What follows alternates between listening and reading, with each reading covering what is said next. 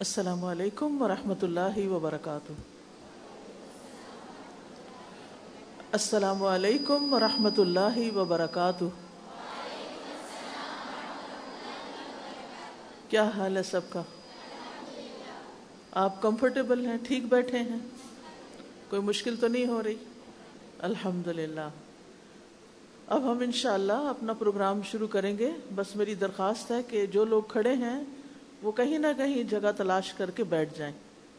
اگر پیچھے جگہ نہیں ہے تو آگے تھوڑی سی جگہ نظر آ رہی ہے، مجھے اسٹیج کے پاس وہاں پر بیٹھ سکتے ہیں۔ اور تسلی کے ساتھ سنیں، اس نیت کے ساتھ سنیں کہ ہمارے عمل میں وہ باتیں آ جائیں جو ہمیں آج معلوم ہو یا جو ہمیں پہلے سے معلوم تھی لیکن ہمیں بھولی ہوئی تھی۔ تو یاد دہانی۔ کیونکہ ہم سب اس دنیا میں کمائی کرنے کے لیے آئے ہیں، اپنی آخرت کے لیے۔ اور وہ نیک اعمال سے ہی ہو سکتی ہے۔ تو اس لیے ہمیں نیک اعمال کے بارے میں جاننے کے لیے بہت حریص ہونا چاہیے۔ ٹھیک ہے نا؟ تو انشاءاللہ ہم شروع کرتے ہیں۔ نحمده ونصلي على رسوله الكريم اما بعد، فاعوذ بالله من الشيطان الرجيم بسم اللہ الرحمن الرحیم رب اشرح لی صدری ویسر لی امری واحلل عقدۃ من لسانی یفقهوا قولی قرآن مجید میں اللہ سبحانہ تعالیٰ فرماتے ہیں، والعصر ان الانسان لفی خسر الا الذين آمنوا وعملوا الصالحات و تواس بالحق و تواس بالصبر۔ قسم ہے زمانے کی، بے شک انسان خسارے میں ہے، نقصان میں ہے لاس میں ہے۔ الذین آمنوا، سوائے ان لوگوں کے جو ایمان لے آئے۔ وہ عامل الصالحات، اور انہوں نے نیک عمل کیے۔ و تواس بالحق، ایک دوسرے کو حق کی تلقین کی۔ و تواس بالصبر اور ایک دوسرے کو صبر کی تلقین کی۔ اثر کا وقت ہے اور ہم سورت الاثر کا ترجمہ پڑھ رہے ہیں۔ اثر کا وقت دن کا آخری حصہ ہوتا ہے اور انسان کے اندر ایک سینس آف لاس آ جاتی ہے کہ دن چلا گیا، تھوڑا سا باقی ہے، دن جا رہا ہے۔ مجھے اپنے کام سمیٹ لینے چاہیے۔ مجھے اپنے کام کر لینے چاہیے۔ اور کرنے کے کاموں میں عام طور پر ہمیں صرف دنیا کے کام یاد آتے ہیں، کہ دنیا کے کام کرنے ہیں۔ ان کاموں کے بارے میں ہم کم ہی سوچتے ہیں جو ہمیں آخرت میں کام آنے۔ ہیں لہذا ایک یاد دہانی اعمال صالح کے بارے میں، کیونکہ وہی لوگ نقصان سے نکل سکیں گے جو ایمان لائے جنہوں نے نیک کام کیے اور جنہوں نے ایک دوسرے کو بھی نیکی کی تلقین کی اور ایک دوسرے کو صبر کی بھی تلقین کی۔ الحمد ہم سب اللہ پر ایمان رکھتے ہیں۔ اس کو اپنا خالق، مالک، رازق سمجھتے ہیں۔ ہم فرشتوں پر ایمان رکھتے ہیں۔ ہم کتابوں پر ایمان رکھتے ہیں۔ ہم رسولوں پر ایمان رکھتے ہیں۔ ہم محمد الرسول اللہ صلی اللہ علیہ وسلم کو اپنا آخری نبی مانتے ہیں۔ ہم آخرت پر بھی یقین رکھتے ہیں، ایمان رکھتے ہیں۔ وہ بالآخرت ہم یو ہم جانتے ہیں کہ یہ زندگی بس ایک امتحان ہے۔ یہاں انسان سے یہ دیکھا جا رہا ہے کہ وہ کرتا کیا ہے۔ ایکم احسن عملہ تم میں سے کس کے عمل سب سے اچھے ہیں؟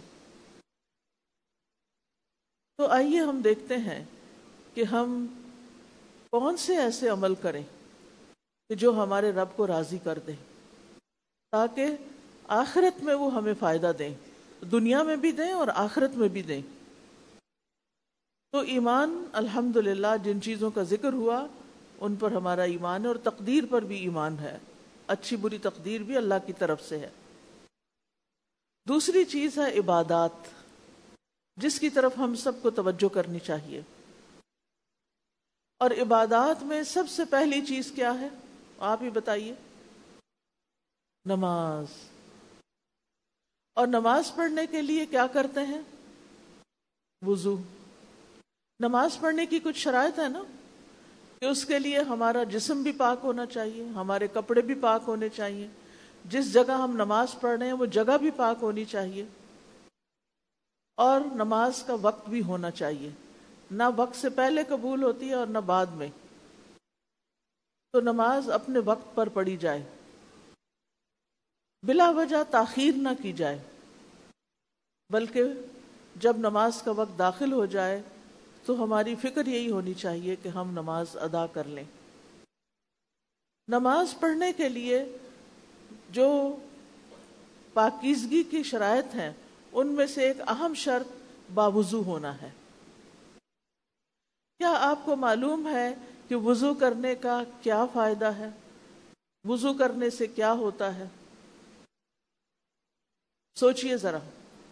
وضو کرنے سے جہاں ہمارے ہاتھ، پاؤں، منہ، پاؤں، ان سب چیزوں سے میل دور ہوتی ہے، وہیں ہمارے گناہ بھی جھڑتے ہیں۔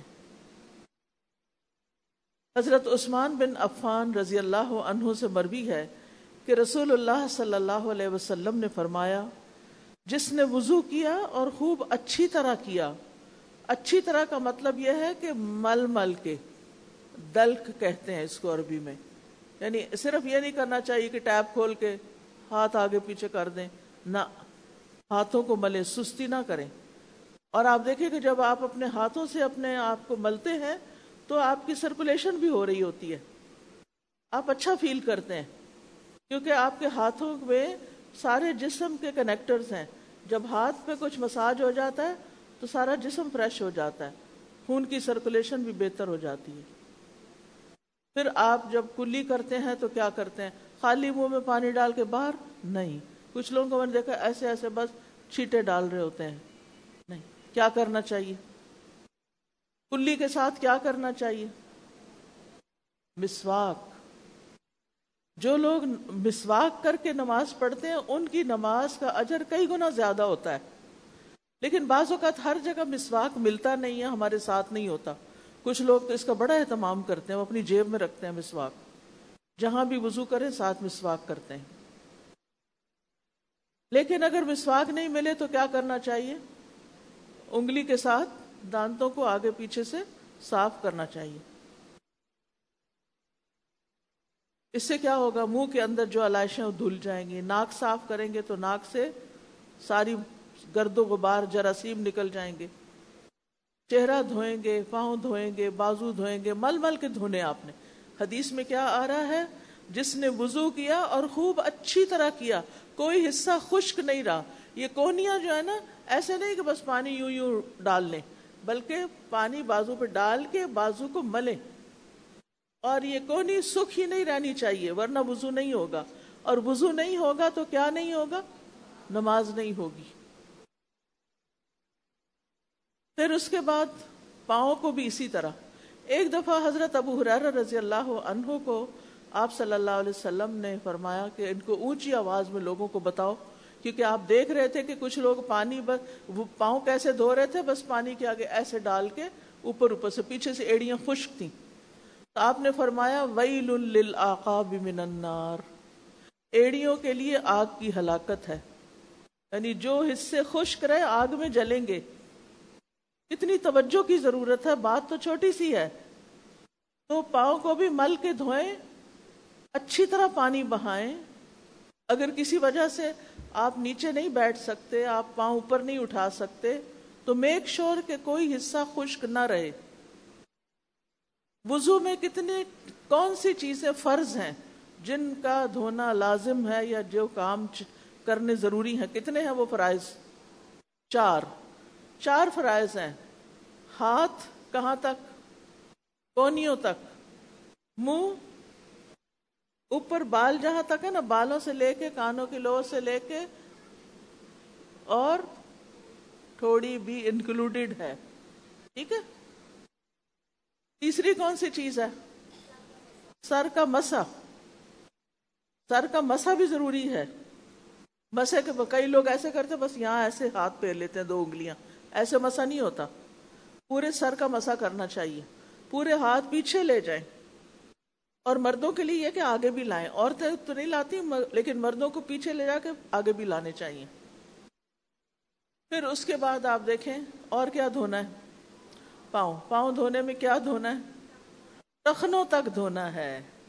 ٹخنے اینکل گٹے دھوئے جانے چاہیے۔ ایڑیاں سوکھ جاتی ہیں، خشک ہو جاتی ہیں۔ ان کو رگڑ کے دھونا چاہیے۔ سوکھی ایڑیاں ویل للعقاب من النار۔ ایڑیوں کے لیے آگ کی ہلاکت ہے، اگر وہ سوکھی رہ گئیں۔ بعض اوقات ہم سب کچھ پڑھے لکھے ہوتے ہیں، لیکن ہمیں وضو صحیح نہیں کرنا آتا۔ زندگی گزر جاتی ہے، ایسے ہی بس چل چلاؤ کرتے رہتے ہیں۔ تو نبی صلی اللہ علیہ وسلم نے فرمایا، جس نے وضو کیا اور خوب اچھی طرح وضو کیا، تو اس کے جسم سے اس کے گناہ نکل جاتے ہیں۔ حتیٰ کہ اس کے ناخنوں کے نیچے سے بھی نکل جاتے ہیں۔ ناخن اتنے نہ بڑھائیں کہ جو کس سے مشابہ، کس کس کے ناخن لمبے ہوتے ہیں۔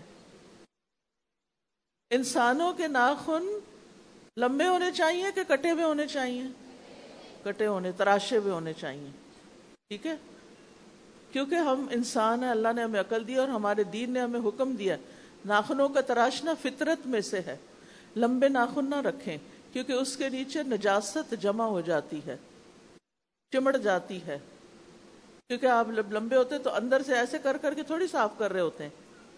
باہر سے تو آپ مل لیتے ہیں نا، تو اندر سے تو نہیں ملتے۔ تو وہ گندگی وہیں رہ جاتی ہے پھر۔ تو اس لیے پھر آپ خواتین ہیں، آپ لوگ آٹا گونتے ہیں، کھانا پکاتے ہیں، وہ ساری نجاست ادھر چلی جاتی اور وہ کئی بیماریوں کا باعث بنتی۔ بعض اوقات بیکٹیریا ٹرانسفر ہو جاتا ہے، کھاتے وقت یا کہیں اور اور انسان مصیبت میں پڑ جاتا ہے۔ تو پہلا فائدہ کیا ہے؟ اچھی طرح وضو کرنے کا۔ جسم تو صاف ہوگا لیکن ساتھ گناہ بھی نکل جائیں گے۔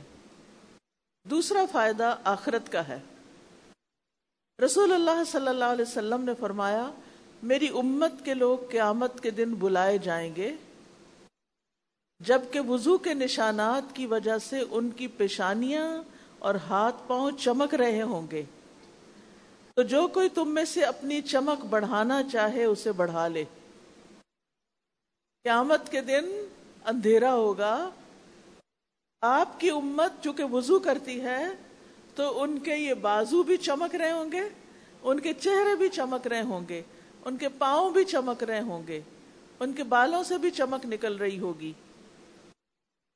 اور یہ رسول اللہ صلی اللہ علیہ وسلم کی امت کی پہچان ہوگی۔ دنیا میں بھی آپ نے دیکھا ہوگا کہ جو لوگ باقاعدہ ہر نماز کے لیے صحیح وضو کرتے ہیں، مل رگڑ کے، ان کے چہرے چمک جاتے ہیں۔ ان کے چہرے چمک جاتے ہیں، ان کے اوپر نور آ جاتا ہے۔ تو کیا قیامت کے دن نور نہیں چاہیے؟ چاہیے نا۔ تو پھر کیسے وضو کرنا ہے؟ اچھے سے وضو کرنا ہے۔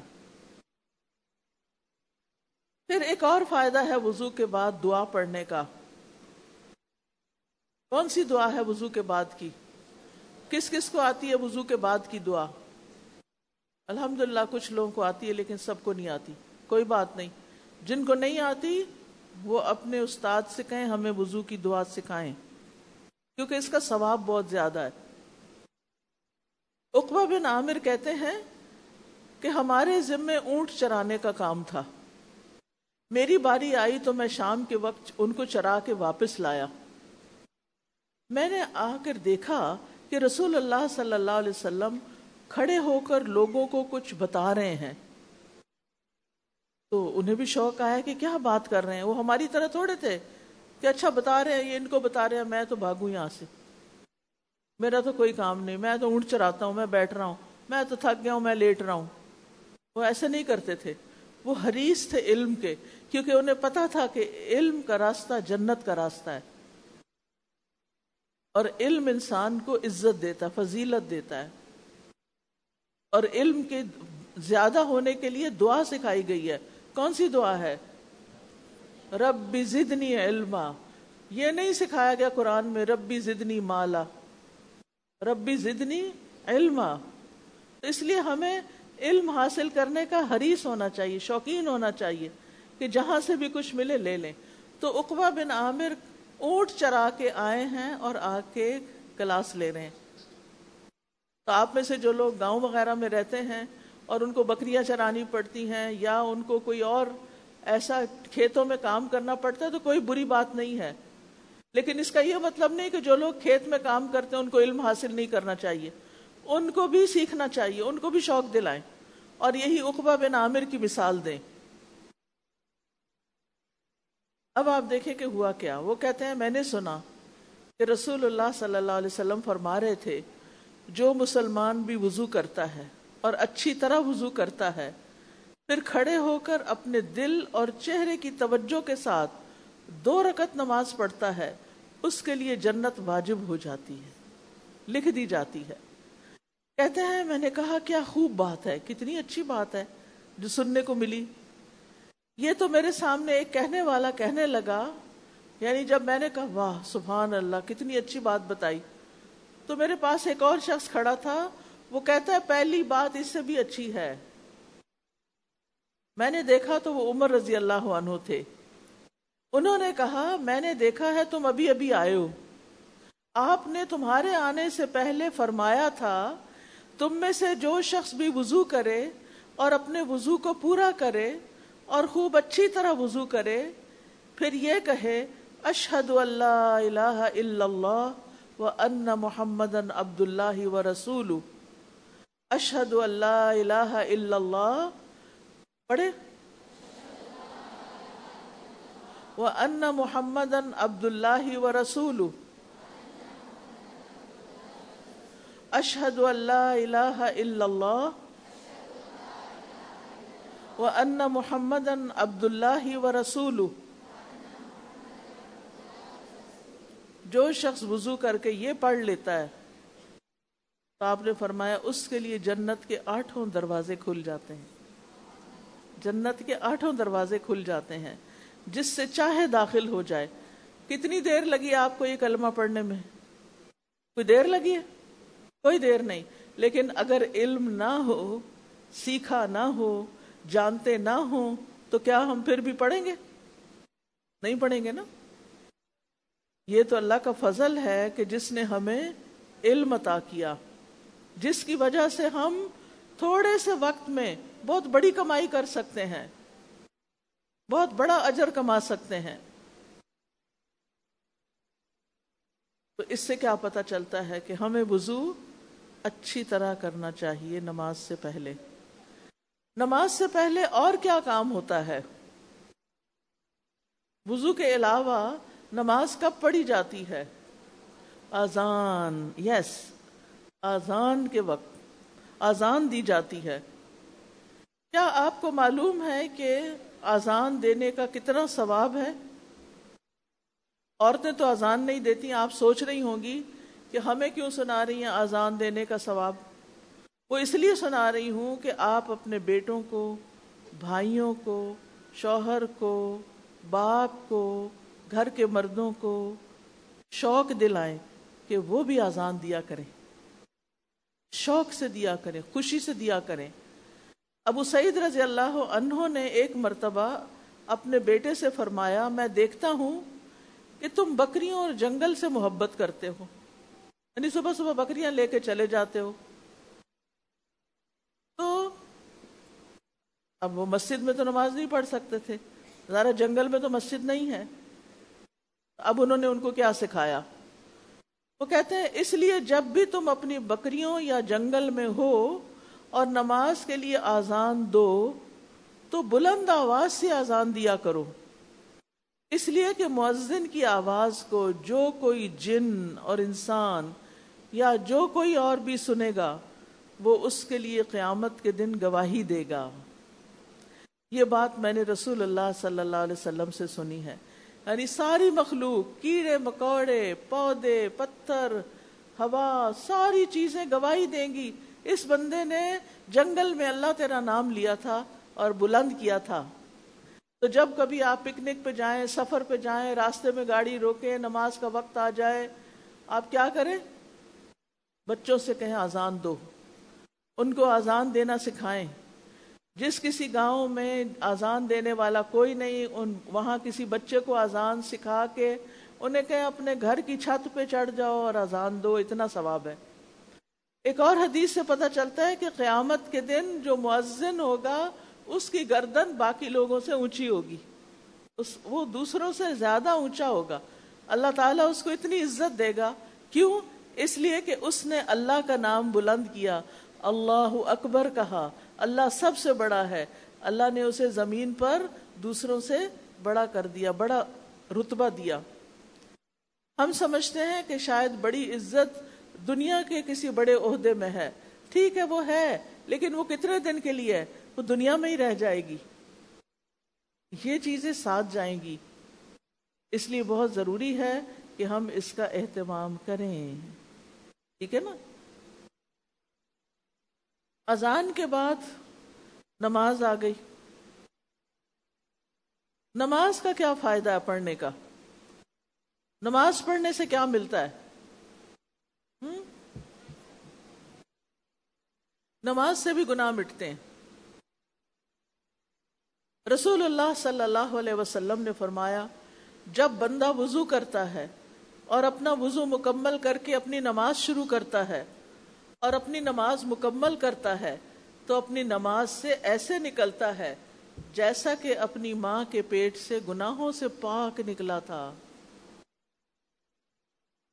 ہم سمجھتے ہیں کہ نماز بس ہاں پڑھ لی، مشکل سے نماز پڑھتے ہیں اور نماز پڑھ کے خوش بھی نہیں ہوتے۔ نماز پڑھ کے خوش ہوا کرے۔ اچھے سے وضو کیا، اچھے سے نماز پڑھی، پھر خوش ہو گیا۔ اللہ سے اچھی امید رکھی۔ مجھے امید ہے اللہ تعالیٰ نے میرے گناہ معاف کر دیے ہوں گے۔ پھر کیا ہوتا ہے؟ ہر سجدے پہ درجہ بلند ہو جاتا ہے۔ آپ کا مقام پہلے سے اونچا ہو گیا۔ نماز سے پہلے جس درجے پہ آپ تھے، اب آپ اس نیچے والے درجے پہ نہیں رہے۔ اس نماز کے بعد آپ کا درجہ اوپر ہو گیا۔ اگلی نماز کے بعد اور اوپر، ہر نماز کے بعد اور اوپر اوپر اوپر اوپر۔ ہمیں دنیا میں بھی ترقی بڑی پسند ہے۔ اگر کسی کو سولہویں گریڈ سے ستارویں گریڈ میں پروموشن مل جائے، وہ کتنا خوش ہوتا ہے۔ کتنا خوش ہوتا ہے۔ کہتے ہیں کہ مجھے ترقی مل گئی۔ ہر نماز کے بعد آپ کو جنت میں ترقی مل جاتی ہے۔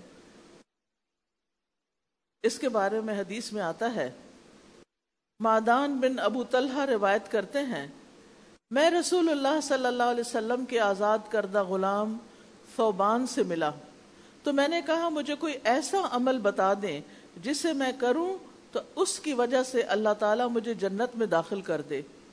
یا یہ کہ وہ اللہ تعالیٰ کو بہت پیارا ہو۔ تو صوبان نے خاموشی اختیار کی، میری بات کا جواب نہیں دیا۔ پھر میں نے دوبارہ ان سے سوال کیا کہ مجھے ایسا عمل بتائیں جو اللہ تعالیٰ کو بڑا پسند ہے۔ انہوں نے پھر خاموشی اختیار کی۔ تیسری دفعہ جب پوچھا تو انہوں نے کہا، میں نے یہی سوال رسول اللہ صلی اللہ علیہ وسلم سے کیا تھا۔ آپ نے فرمایا تھا، تم اللہ کے لیے کثرت سے سجدے کیا کرو، کیونکہ تم اللہ کے لیے جو بھی سجدہ کرو گے اللہ اس کے نتیجے میں تمہارا درجہ ضرور بلند کر دے گا اور اس کے ذریعے تمہارا کوئی گناہ معاف کر دے گا۔ اب آپ دیکھیے، ہم انسان ہیں، ہم سے کم ہم کمزور ہیں، ہم سے غلطیاں ہوتی رہتی ہیں اور وہ غلطیاں ہمارے دل پہ بوجھ ڈالتی ہیں، پریشان رکھتی ہیں ہم کو۔ تو اس کا علاج کیا ہے؟ وضو، نماز نماز دل لگا کے پڑھنا۔ شوق سے پڑھنا، صرف فرض نہ پورا کیا کرے کہ میں نے فرض پورا کر دیا، میں نے پڑھ لی نماز۔ بلکہ کیا کرے پورے شوق سے۔ اور آپ نے یہ باتیں اپنے بچوں کو بھی سکھانی ہے تاکہ وہ بھی شوق، محبت سے نماز پڑھے اکثر مائیں کہتی ہیں، بچے نماز نہیں پڑھتے، بچے نماز نہیں پڑھتے۔ کیا کریں؟ بچوں کو نماز کی طرف کس طرح لائیں؟ اگر آپ ان کو بچپن سے یہ باتیں سکھائیں تو آپ دیکھیں گے کہ وہ پڑھنے لگ جائیں گے۔ آخر ان کے اندر بھی انسان کا دل ہے نا، کیوں نہیں پڑھیں گے؟ پھر آپ دیکھیں، بعض لوگ صرف فرض نماز پڑھتے ہیں، سنت نہیں پڑھتے۔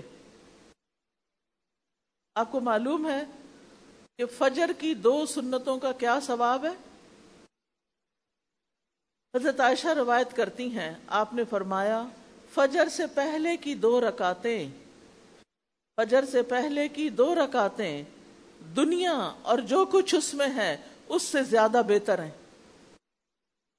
دنیا میں کیا کچھ ہے؟ کیا کچھ ہے دنیا میں؟ مثلا ہم آ رہے تھے حیدرآباد سے، تو ہم نے دیکھا راستے میں اتنے خوبصورت آموں کے باغ تھے، بڑے بڑے درخت اور قطار اندر قطار یعنی ایسا سین میں نے بہت کم دیکھا، بہت خوبصورت لگ رہے تھے۔ تو میں سوچ رہی تھی کہ ایک ایک درخت پر کتنے کتنے آم ہوں گے نا؟ اور جن کے یہ باغ ہیں، پھر وہ یہ آم بیچتے ہوں گے اور کتنے وہ خوش ہوتے ہوں گے کہ ان کے باغ پر آم لگے ہیں۔ اور پھر کہاں تک لوگ اس سے فائدہ اٹھاتے ہیں؟ پوری دنیا میں آم جاتا ہے پاکستان کا۔ تو اب آپ دیکھیں کہ اگر یہ سارے باغ آپ کو مل جائیں تو آپ کتنے خوش ہوں؟ ہو نا خوش۔ اور صرف یہی نہیں صرف پاکستان کے نہیں، پوری دنیا میں جتنے باغ ہیں، سارے آپ کو مل جائیں۔ پوری دنیا میں جتنا سونا ہے، سارا آپ کو مل جائے۔ پوری دنیا میں جتنے بینک ہیں، سارے آپ کے نام لگ جائیں۔ خوش ہوں گے؟ کتنے خوش ہوں گے؟ بہت خوش ہوں گے کہ اتنا کچھ مل گیا۔ اگر وہ نہیں ہے آپ کے پاس اور دو رکت سنت فجر کی آپ کو پڑھنے کا موقع مل گیا ہے، وہ اس سے بھی بہتر ہے۔ اس سے بھی بڑی کمائی ہے۔ تو اس لیے نماز کو حقیر نہ سمجھے معمولی نہ سمجھیں، اور صرف فرض پہ گزارا نہ کریں، سنتیں بھی شوق سے پڑھیں۔ جو شخص دن میں بارہ سنتیں پوری کرتا ہے، دو فجر کی چار اور چھ، دو یعنی چھ سنت زہر کی، دو مغرب کی، دو عشاء کی، بارہ ہو گئی جو یہ بارہ رکتیں پڑھتا ہے اس کا اجر کتنا ہے؟ جنت میں ایک محل بن جاتا ہے اس کے لیے۔ اب ہر روز آپ بارہ رکتیں پڑھ رہے ہیں، ہر روز ہر روز۔ کتنے محلات بن گئے آپ کے۔ دنیا میں ایک گھر بنانا مشکل ہے۔ ایک جھونپڑی بنانا مشکل ہے۔ جن لوگوں کے سیلاب میں گھر گرے ہیں، ان سے پوچھیں گھر کی قیمت۔ ان سے پوچھیں گھر کی قدر۔ تو دنیا میں گھر بنانا کتنا مشکل کام ہے۔ لیکن اللہ سبحانہ تعالیٰ نے جنت کے گھر بنانا آسان کر دیا ہے۔ اس کے باوجود ہم مشکل کام کے پیچھے تو پوری توجہ لگاتے ہیں اور جو آسان کام ہے وہ نہیں کرتے۔ شیطان نے ہمارے لیے سنتیں پڑھنا اتنا مشکل کر دیا ہے کہ ہائے ہائے نماز بہت لمبی ہو جائے گی۔ کچھ بھی نہیں ہوتا۔ پیار سے وضو کر کے اللہ کی محبت میں آئے مسلح پہ سنت پڑھیں، فرض پڑھیں، پھر سنت پڑھیں اور خوش ہو جائیں۔ اللہ نے صحت دی ہے، توفیق دی ہے، وقت دیا ہے۔ الحمد دل خوشی سے بھر جاتا ہے جب اللہ کی خاطر مسلح پہ کھڑے ہوتے ہیں۔ اور جب صرف حاضری لگوانے جاتے ہیں اور چھڑپ چھڑپ کر کے ختم، تو اس سے پھر کچھ نہیں ملتا۔ پھر اسی طرح ہمارے جسم کے ہر جوڑ پر صدقہ واجب ہوتا ہے ہر روز۔ جسم میں کتنے جوڑ ہیں؟ تین سو ساٹھ۔ نبی صلی اللہ علیہ وسلم نے فرمایا، صبح کے وقت تم میں سے ہر ایک کے جوڑ پر صدقہ واجب ہوتا ہے۔ پر پس ہر ایک تسبیح کہنا، صدقہ، سبحان اللہ کہنا الحمد للہ کہنا، لا الہ الا اللہ کہنا، اللہ اکبر کہنا، کسی کو نیکی کی تلقین کرنا، کسی کو برائی سے روکنا یہ سب صدقے ہیں۔ یہ جوڑوں کے جسم کے صدقے ادا ہو رہے ہیں۔ اور ان ساری چیزوں کی کے برابر دو رکاتے ہیں چاشت کی، دو نفل چاشت کے وقت۔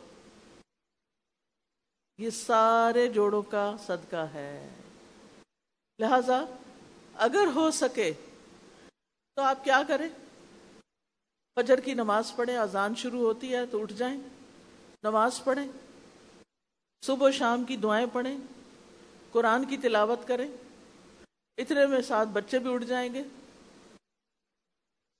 سورج نکلنے کے در، جب نکل رہا ہو تو بچوں کے لیے ناشتہ بنا لیں۔ بچوں کو اسکول بھیجیں۔ اور گھر کا کوئی بھی کام کرنے سے پہلے دو رکاتے پڑھ لیں۔ آپ کے پورے جسم کا صدقہ ادا ہو جائے گا۔ آپ کے جوڑوں کی دردیں اور تکلیف ٹھیک ہو جائے گی۔ کر کے تو دیکھیں پابندی۔ کیونکہ جس جوڑ کا روز صدقہ نکلے اس کی درد کیسے نہیں ٹھیک ہوگی؟ یہ علاج ہے۔ لیکن ہم سستی کرتے ہیں۔ اور خوب اچھی طرح سجدہ کریں، خوب اچھی طرح رکو کریں، پورا سٹریچ کریں۔ رکو پوری طرح کمر جھکی بھی ہو، سجدے میں نیچے ہوں۔ اچھی طرح جما کے کریں سجدہ۔ تسبیحات زیادہ کر لیں۔ اگر وقت کم ہے تو تین تین بھی ٹھیک ہے۔ اور پھر اللہ سے کوئی ایک دعا مانگ کے اٹھ جائیں، گھر کے کام شروع کر دیں۔ اور اگر دو کی بجائے چار پڑھیں گے، اللہ تعالیٰ سارے دن کے کاموں کا ذمہ لے لے گا۔ سب چیزیں آسان ہو جائیں گی۔ اور اس وقت آپ استخارہ بھی کر سکتے ہیں ساتھ۔ یعنی ایک ہی وقت میں چاشت کی نیت بھی کر لیں اور استخارے کی بھی کر لیں۔ اگر آپ نے کوئی کام اہم کرنا ہے، کہیں جانا ہے، کچھ خریدنا ہے، کچھ بیچنا ہے، کوئی ضروری کام کرنے ہیں تو وہ بھی نیت ساتھ کر سکتے ہیں اور استخارے کی دعا پڑھ لیں۔ مردوں کو جماعت سے نماز پڑھنے پر ستائیس گنا زیادہ اجر ملتا ہے۔ مردوں کو گھر میں نہیں نماز پڑھنی چاہیے، مسجد جانا چاہیے۔ اگر کوئی مرد با جماعت عشاء پڑھتا ہے اور با جماعت فجر پڑھتا ہے، اس کے لیے ساری رات کا قیام لکھ دیا جاتا ہے۔ گویا اس نے ساری رات عبادت کی ہے۔ اور جو با جماعت نماز ادا کرتا ہے، اسے آگ سے بھی نجات ملتی ہے اور منافقت سے بھی۔ یعنی اس کا نفاق دور ہو جاتا ہے۔ رسول اللہ صلی اللہ علیہ وسلم نے فرمایا، جو شخص چالیس دن نماز با جماعت اللہ کے لیے ادا کرے اور تکبیر اولا پائے، اس کے لیے دو براتیں لکھ دی جاتی ہیں۔ ایک آگ سے برات یعنی بری ہو گیا، آگ آگ سے نکل گیا، اور ایک نفاق سے برات۔ لیکن عورت کے لیے گھر میں نماز پڑھنا زیادہ اجر کا باعث ہے۔ صحن کی بجائے برامدے میں، برامدے کی بجائے کمرے میں، اور کمرے کی بجائے کوٹڑی میں زیادہ افضل ہے نماز پڑھنا، کیونکہ اس میں یکسوئی زیادہ ہوتی ہے۔ اچھا بعض لوگ نماز کے بعد مسلح سے اسی وقت اٹھ جاتے ہیں۔ ایسا نہ کیا کریں۔ ٹھیک ہے، اگر آپ نیچے نہیں بیٹھ سکتے، کوئی کرسی رکھ لیا کریں، اس پہ بیٹھ جایا کریں۔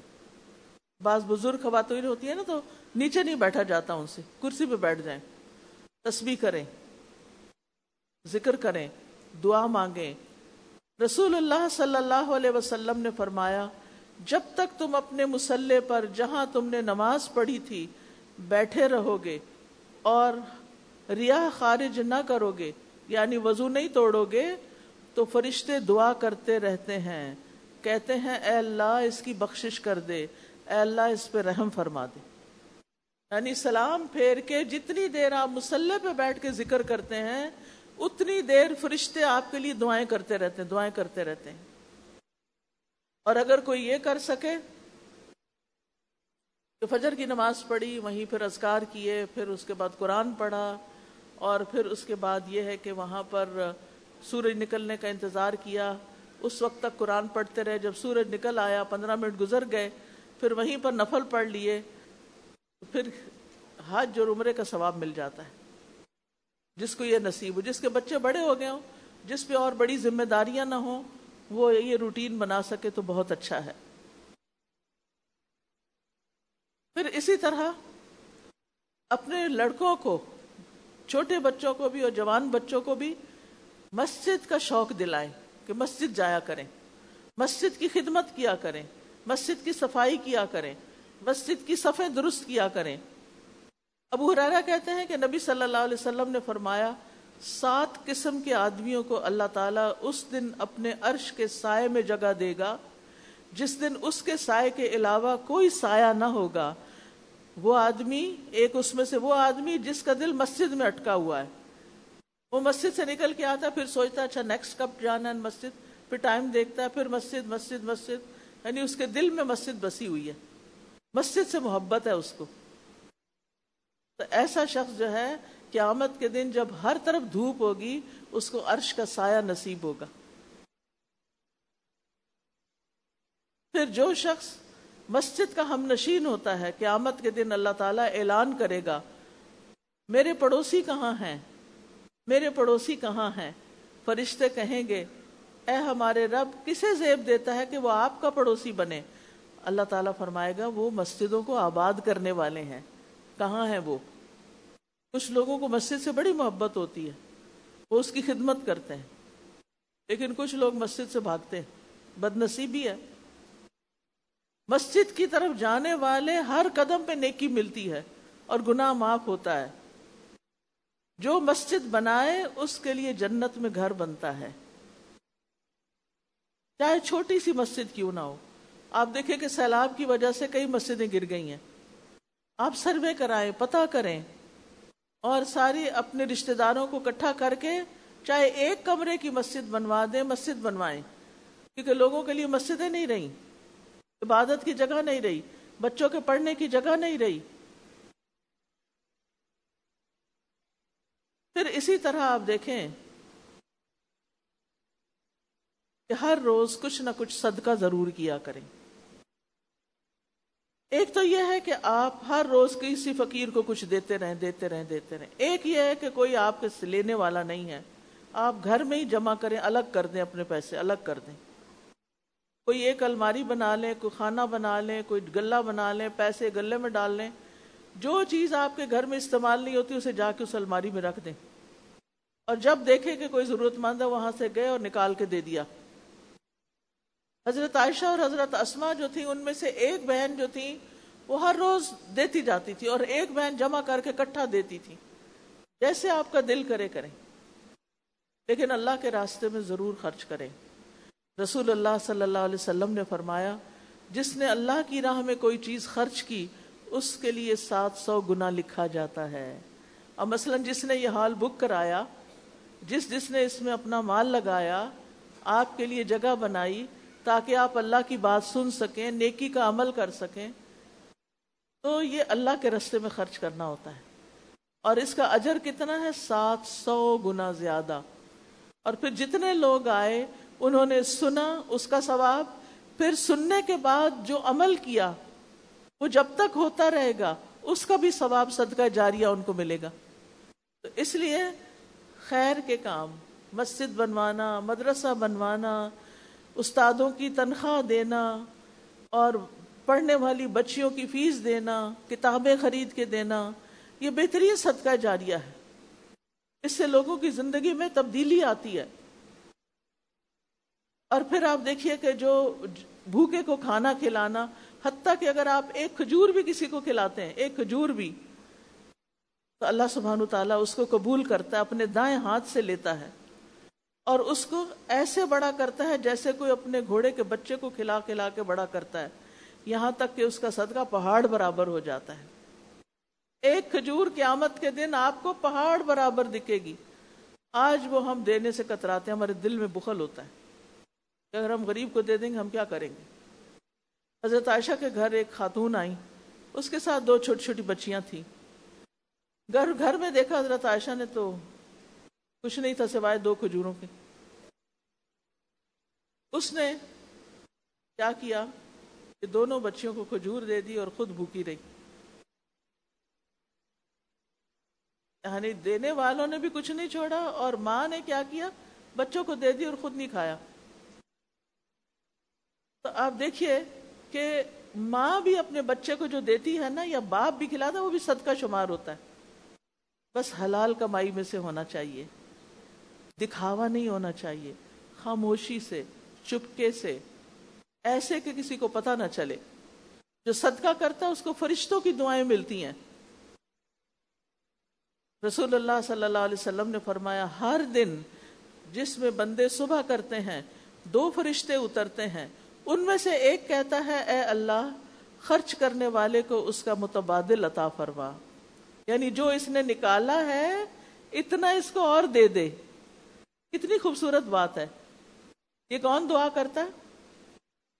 کون دعا کرتا ہے یہ؟ فرشتے، کس کے لیے؟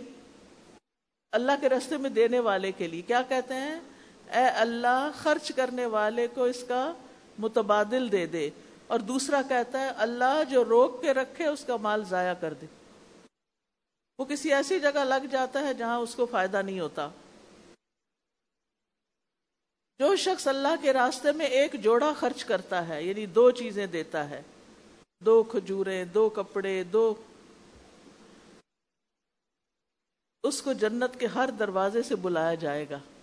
اے فلاں، ادھر سے آؤ، یہاں سے داخل ہو۔ اتنا اس کا مقام ہوگا۔ پر دے اس طرح کے دائیں ہاتھ سے دیں تو بائیں کو پتہ نہ چلے۔ لیکن اگر ممکن نہ ہو اور سب دیکھ رہے ہو تو یہ نہ سوچے اب میں نہیں دیتی کیونکہ سب دیکھ رہے بس دو۔ پھر کیا آپ نے کرنا ہے اور صدقے کے علاوہ؟ ذکر۔ اللہ کا ذکر۔ رسول اللہ صلی اللہ علیہ وسلم نے فرمایا، دو کلمات ایسے ہیں جو زبان پہ ہلکے ہیں۔ لیکن میزان میں بھاری ہیں، رحمان کو محبوب ہیں۔ سبحان اللہ و بحمدہ، سبحان اللہ العظیم۔ پھر اسی طرح، لا حول ولا قوت الا باللہ، جنت کے خزانوں میں سے خزانہ ہے۔ پھر، جو شخص یہ کہتا ہے رضی تو بلّہ ربن و بال اسلام دین و بے محمد رسولہ اس کے لیے جنت واجب ہو جاتی۔ میں راضی ہوں اللہ کے رب ہونے پر، اسلام کے دین ہونے پر اور محمد صلی اللہ علیہ وسلم کے رسول ہونے پر۔ اور آپ کو پتا جب قبر میں انسان جاتا ہے، یہی تین سوال ہوتے ہیں۔ من ربو کا تیرا رب کون ہے؟ نیک انسان کہتا ہے، ربی اللہ۔ وہ پوچھتے ہیں ماں دینوں کا تمہارا دین کون ہے؟ کیا دین ہے تمہارا؟ وہ کہتا ہے، دینی الاسلام، میرا دین اسلام ہے۔ وہ پوچھتے ہیں، من نبیو کا تمہارا نبی کون ہے؟ وہ کہتے ہیں محمد الرسول اللہ۔ ایسے بندے کے لیے آواز دی جاتی ہے، اس کے لیے قبر میں جنت کا بستر بچھا دو۔ اور جنت کی طرف سے کھڑکی کھول دو اس کے لیے۔ اپنے رب پر بھی راضی ہوں، اپنے دین پر راضی ہوں، اپنے دین پر چلیں۔ ایسے کام نہ کریں جن سے دین نے منع کیا ہے۔ ایسے کام نہ کریں جس سے نبی نے منع کیا ہے۔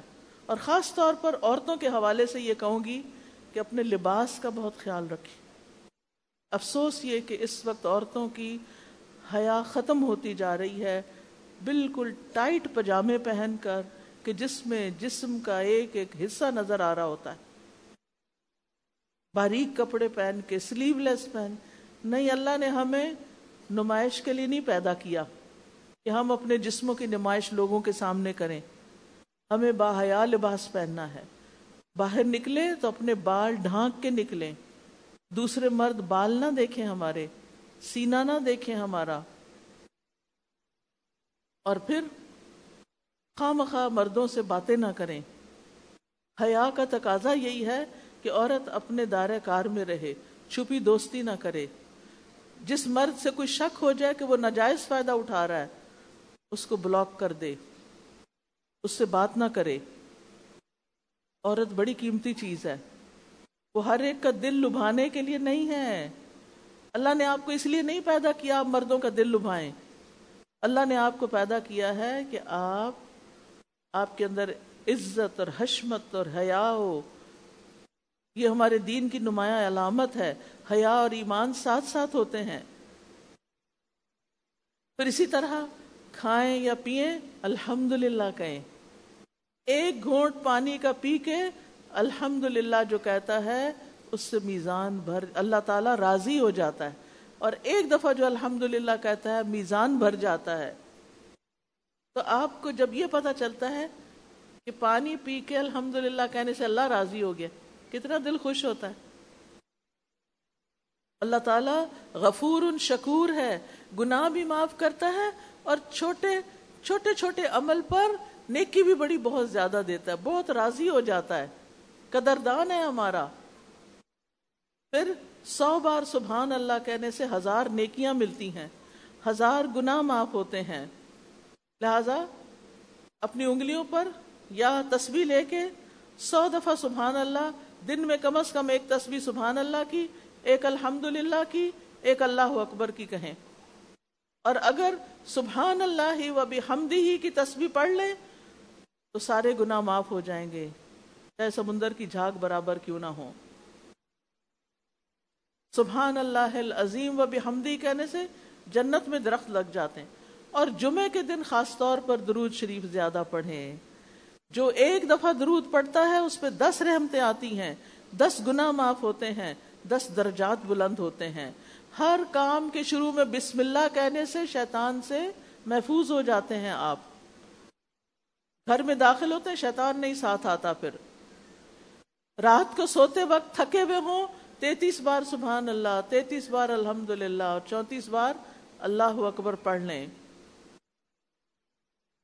ساری تھکاوٹ اتر جائے گی، نیند بھی اچھی آئے گی۔ رات کو اگر آنکھ کھل جائے تو لا الہ الا اللہ وحدہ لا شریک لہ لہ الملک و لہ الحمد وهو على كل شيء قدیر۔ الحمد للہ و سبحان اللہ ولا الہ الا اللہ واللہ اکبر ولا حول ولا قوت الا باللہ۔ جو یہ پڑھے، اس کے بعد کہ اللہم اغفر لی۔ تو اللہ تعالیٰ اس کے گناہ معاف کر دیتے ہیں۔ اور اگر وہ کوئی دعا کرتا ہے، تو دعا قبول ہو جاتی ہے۔ اس لیے رات کو کچھ لوگوں کو تو بار بار اٹھنا پڑتا ہے۔ سائڈ بدلتے ہیں تو آنکھ کھل جاتی ہے۔ تسبیح پڑھ کے سو جائیں۔ نیند بھی عبادت ہو گئی۔ اسی طرح نماز کے بعد تسبیحات پڑھیں۔ تینتیس دفعہ سبحان اللہ، تینتیس دفعہ الحمد للہ چونتیس بار اللہ کو کتنی دیر لگتی ہے؟ ڈیڑھ دو منٹ؟ کیا ہمارے پاس ڈیڑھ دو منٹ نہیں ہے؟ اگر کوئی ایسا کرے گا تو اس کے سارے گناہ معاف ہو جائیں گے۔ پھر اسی طرح ہر فرض نماز کے بعد آیت الکرسی ضرور پڑھے کیونکہ جو ہر فرض نماز کے بعد آیت الکرسی پڑھے گا، اسے جنت میں داخلے سے سوائے موت کے کوئی چیز روکنے والی نہیں۔ پھر اسی طرح آزان کے بعد کی دعا پڑھ کے نبی صلی اللہ علیہ وسلم کی شفاعت ملتی ہے، دعا قبول ہوتی ہے۔ پھر مجلس کے آخر میں بھی دعا پڑھیں۔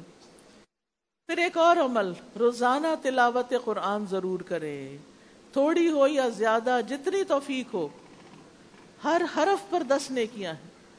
اور تلاوت جو ہوتی ہے، وہ سمجھ کر پڑھنے کو کہتے ہیں۔ ترجمہ یاد کرے آپ میں سے چاہے آپ کتنی بھی بڑی عمر کی ہے نا ترجمے والا قرآن لے لیں، ایک ایک لفظ کا ترجمہ پڑھتے جائیں، ترجمہ پڑھتے جائیں، تو اس سے کیا ہوگا؟ قرآن سمجھ آنے لگے گا۔ اللہ تعالیٰ کیا فرما رہے ہیں؟ خوش قسمت لوگوں میں شامل ہو جائیں گے۔ پھر اسی طرح رسول اللہ صلی اللہ علیہ وسلم نے فرمایا، جو لوگ اللہ کے گھروں میں سے کسی گھر میں اللہ کی کتاب کی تلاوت کرتے ہیں اور آپس میں سیکھتے سکھاتے ہیں۔ ان پہ سکینت نازل ہوتی ہے، رحمت انہیں ڈھانپ لیتی ہے، فرشتے انہیں گھیر لیتے ہیں۔ اللہ تعالیٰ ان کا ذکر اپنے پاس فرشتوں میں کرتے ہیں۔ اپنے گھروں کو درس گاہ بنائیں۔ اپنے گھروں کو درس گاہ بنائیں۔ ایک کمرہ جس مثلا آپ کا ڈرائنگ روم ہی ہے، دس لوگ بیٹھ سکتے ہیں، محلے کے دس لوگ کٹھے کر لیں۔ آپ خود کوئی کتاب پڑھ کے سنا سکتے ہیں، قرآن کا ترجمہ آپ سنا دیں، نہیں تو آپ آڈیو لگا کر ان کو لیکچر سنا دیں۔ آدھا گھنٹہ، پندرہ منٹ، ایک گھنٹہ، ہفتے میں ایک دفعہ، دو دفعہ، تین دفعہ، جو آپ کی توفیق ہو۔ کوئی ضروری نہیں ہوتا کہ امتحان دیں، کوئی ضروری نہیں ہوتا سرٹیفکیٹ لیں۔ جو لے سکتے ہو وہ ضرور لیں، جو نہیں لے سکتے اور ان کے پاس کوئی ٹیچر نہیں ہے الحمد اب ہمارے پاس ہر طرح کی چیزیں موجود ہیں۔ ہم اپنے گھروں میں بھی آڈیو لگا کے سن سکتے ہیں۔ اور قرآن شروع سے آخر تک سمجھ کے، تفسیر سے سن کے پڑھ سکتے ہیں۔ اب رمضان بھی آ رہا ہے۔ فہم القرآن کی جو تفسیر ہے، ہر روز ایک سے پارہ دو گھنٹے میں ختم ہوتا ہے۔ اپنے اپنے گھروں میں دس دس لوگ بلا لیں۔ فہم القرآن پورا کریں، رمضان میں پورا قرآن سن جائیں۔ رمضان کے بعد دو دو آیتیں بھی لگائیں اور ترجمہ پڑھیں، انشاءاللہ آپ کو بہت فائدہ ہوگا۔ آپ کے گھر میں برکت آئے گی، آپ کے گھر میں سکینت آئے گی، آپ کے آپ کے، آپ کا تذکرہ آسمانوں پہ ہوگا۔ اس سے بڑی عزت کی بات کیا ہے؟ اگر آپ کسی اسکول، کالج میں پڑھاتی ہیں تو اپنی اسٹوڈنٹس کے ساتھ کچھ نہ کچھ لائبریری میں وقت اس طرح گزاریں۔ اپنے اسٹوڈنٹس کو بتائیں، وہ قرآن فار آل ایپ میں سے روز آدھے گھنٹے کا لیکچر اسکول آتے جاتے سنیں۔ تو انشاءاللہ آپ دیکھیں گے کہ بہت جلدی خیر پھیلے گی۔ جس گھر میں سورت البقرہ پڑھی جاتی ہے، اس سے شیطان بھاگ جاتا ہے۔ جو سورت الکافرون پڑھتا ہے، اس کی شرک سے برات لکھ دی جاتی ہے۔ پھر اسی طرح صبح و شام تین تین بار کل ہو اللہ کلو زبرب الفلق کلو زبرب الناس، اگر پڑھے تو ہر شر سے نجات مل جاتی ہے۔ پھر اس کے بعد ایک اور کام، اللہ تعالی سے اچھا گمان رکھیں۔ اللہ سے دعائیں کیا کریں۔ اللہ کو یاد کیا کریں، اللہ سے خوف بھی کیا کریں، اللہ پہ بھروسہ کیا کریں، توکل کیا کرے پھر لوگوں کے ساتھ اچھا سلوک۔ ہر ایک کی خیر خواہی، اچھے اخلاق سے بات کی، اچھی طرح دوسرے سے معاملہ کیا۔ شوہر کی اطاعت سے جنت کے آٹھ دروازے کھلتے ہیں۔ رسول اللہ صلی اللہ علیہ وسلم نے فرمایا جو عورت پانچ وقت کی نماز پڑھتی ہے، رمضان کے روزے رکھتی ہے، اپنی شرمگاہ کی حفاظت کرتی ہے یعنی سطر اپنا ڈھانک کے رکھتی ہے اور اپنے شوہر کی اطاعت کرتی ہے، اس سے کہا جائے گا کہ جنت کے جس دروازے سے چاہو داخل ہو جاؤ۔ جنت کے جس دروازے سے چاہو داخل ہو جاؤ۔ پھر بیٹیوں کے ساتھ اچھا سلوک کرنے پر آگ سے نجات ملتی ہے۔ سلا رحمی کرنے سے رزق میں اضافہ ہوتا ہے۔ رسول اللہ صلی اللہ علیہ وسلم نے فرمایا، جسے پسند ہو کہ اس کا رزق زیادہ ہو جائے اور اس کی عمر لمبی ہو جائے، اسے چاہیے رشتہ داروں سے اچھا سلوک کرے۔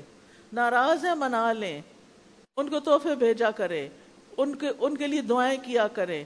ان کو ملنے چلے جائیں، ان کو اپنے گھر بلا لیں، ان کے بچوں کی فیس دے دیں، ان کے غم دکھ بانٹ لیں۔ ان کو کوئی اچھا مشورہ دے دیں۔ آپ دیکھیں آپ کی زندگی میں کتنی برکتیں آ جائیں گی۔ جو کسی کی تنگی دور کرتا ہے، اللہ تعالیٰ اس کی تنگیاں دور کر دیتے ہیں۔ کسی کا قرضہ چکا دے۔ کسی کے لیے دعا کر دیں۔ راستہ جاتے ہیں نا، ایسے سڑکوں پہ دیکھتے ہیں، کوئی بےچارے رولے پڑے ہوتے ہیں، کوئی تکلیف میں جاتے جاتے دعائیں کرتے جایا کرے ان کے لیے۔ اللہ ان کی تکلیف دور کر دے۔ کوئی ہاتھ پھیلا رہے یا اللہ اس کو رزق دے۔ کسی کو علم نہیں، یا اللہ اس کے لیے کوئی علم کا بندوبست کر۔ یعنی لوگوں کو دعائیں دیں، دعائیں۔ اور اچھے اخلاق کا فائدہ کیا ہے؟ جس کا اخلاق اچھا ہوگا، نبی صلی اللہ علیہ وسلم نے فرمایا، میں اس کے لیے جنت کے اعلیٰ منزلوں میں گھر کا ضامن ہوں، جو اپنا اخلاق اچھا کر لے۔ اور آپ کے قریب ہوگا کہ آمد کے دن وہ شخص جس کا اخلاق اچھا ہوگا۔ لوگوں پہ رحم کیا کریں، سختی نہ کیا کریں۔ اپنے بچوں پہ خاص طور پر مہربانی کریں، ان کو مارا نہ کریں۔ چھوٹی چھوٹی بات پہ ڈانٹا نہ کریں۔ چیخ چلا کے نہ بولا کریں۔ گھر کی فضا کو اچھا رکھیں۔ غصے کے باوجود غصہ پی جائیں۔ طاقت ہے آپ میں کہ غصہ نکالیں، پھر بھی غصہ پی جائیں۔ ایک دوسرے کو سلام میں پہل کریں۔ اللہ کی خاطر ایک دوسرے سے محبت کریں، لالچ نہ رکھیں دل میں۔ تکلیف آئے تو صبر کریں۔ اور کوئی بھی نیکی کا موقع ہو تو ہاتھ سے نہ جانے دیں۔ نبی صلی اللہ علیہ وسلم نے فرمایا، جو شخص نیکی کا ایک عمل کرتا ہے، اس سے اس سے دس گنا زیادہ بدلہ ملے گا۔ اور پھر اگر برائی کا ارادہ تھا اور نہیں کی، پھر بھی اجر ملے گا۔ اگر کسی اور کو بھی نیکی کی رہنمائی کر دیں گے، اس، وہ کرے گا، اس کا بھی اجر ملے گا۔ اور آخری بات یہ، کیونکہ ٹائم دو منٹ اوپر ہو گیا، آخری بات یہ، علم حاصل کرنے کے لیے دعا بھی کریں اور محنت بھی کریں اور چھوڑے نہیں۔ تھوڑا ہو، مسلسل ہو۔ اللہ تعالیٰ کو وہ سب سے زیادہ پسند ہے کام کہ جو ویسے تھوڑا بھی ہو لیکن مسلسل ہو۔ تو میری اللہ تعالیٰ سے دعا ہے کہ اللہ تعالیٰ ہمیں ان ساری نیکیوں کو کر لینے کی توفیق دے اور وہ ہم سے راضی ہو جائے اور ہماری آج کی اس مجلس کا اللہ تعالیٰ ہمیں اجر عطا فرمائے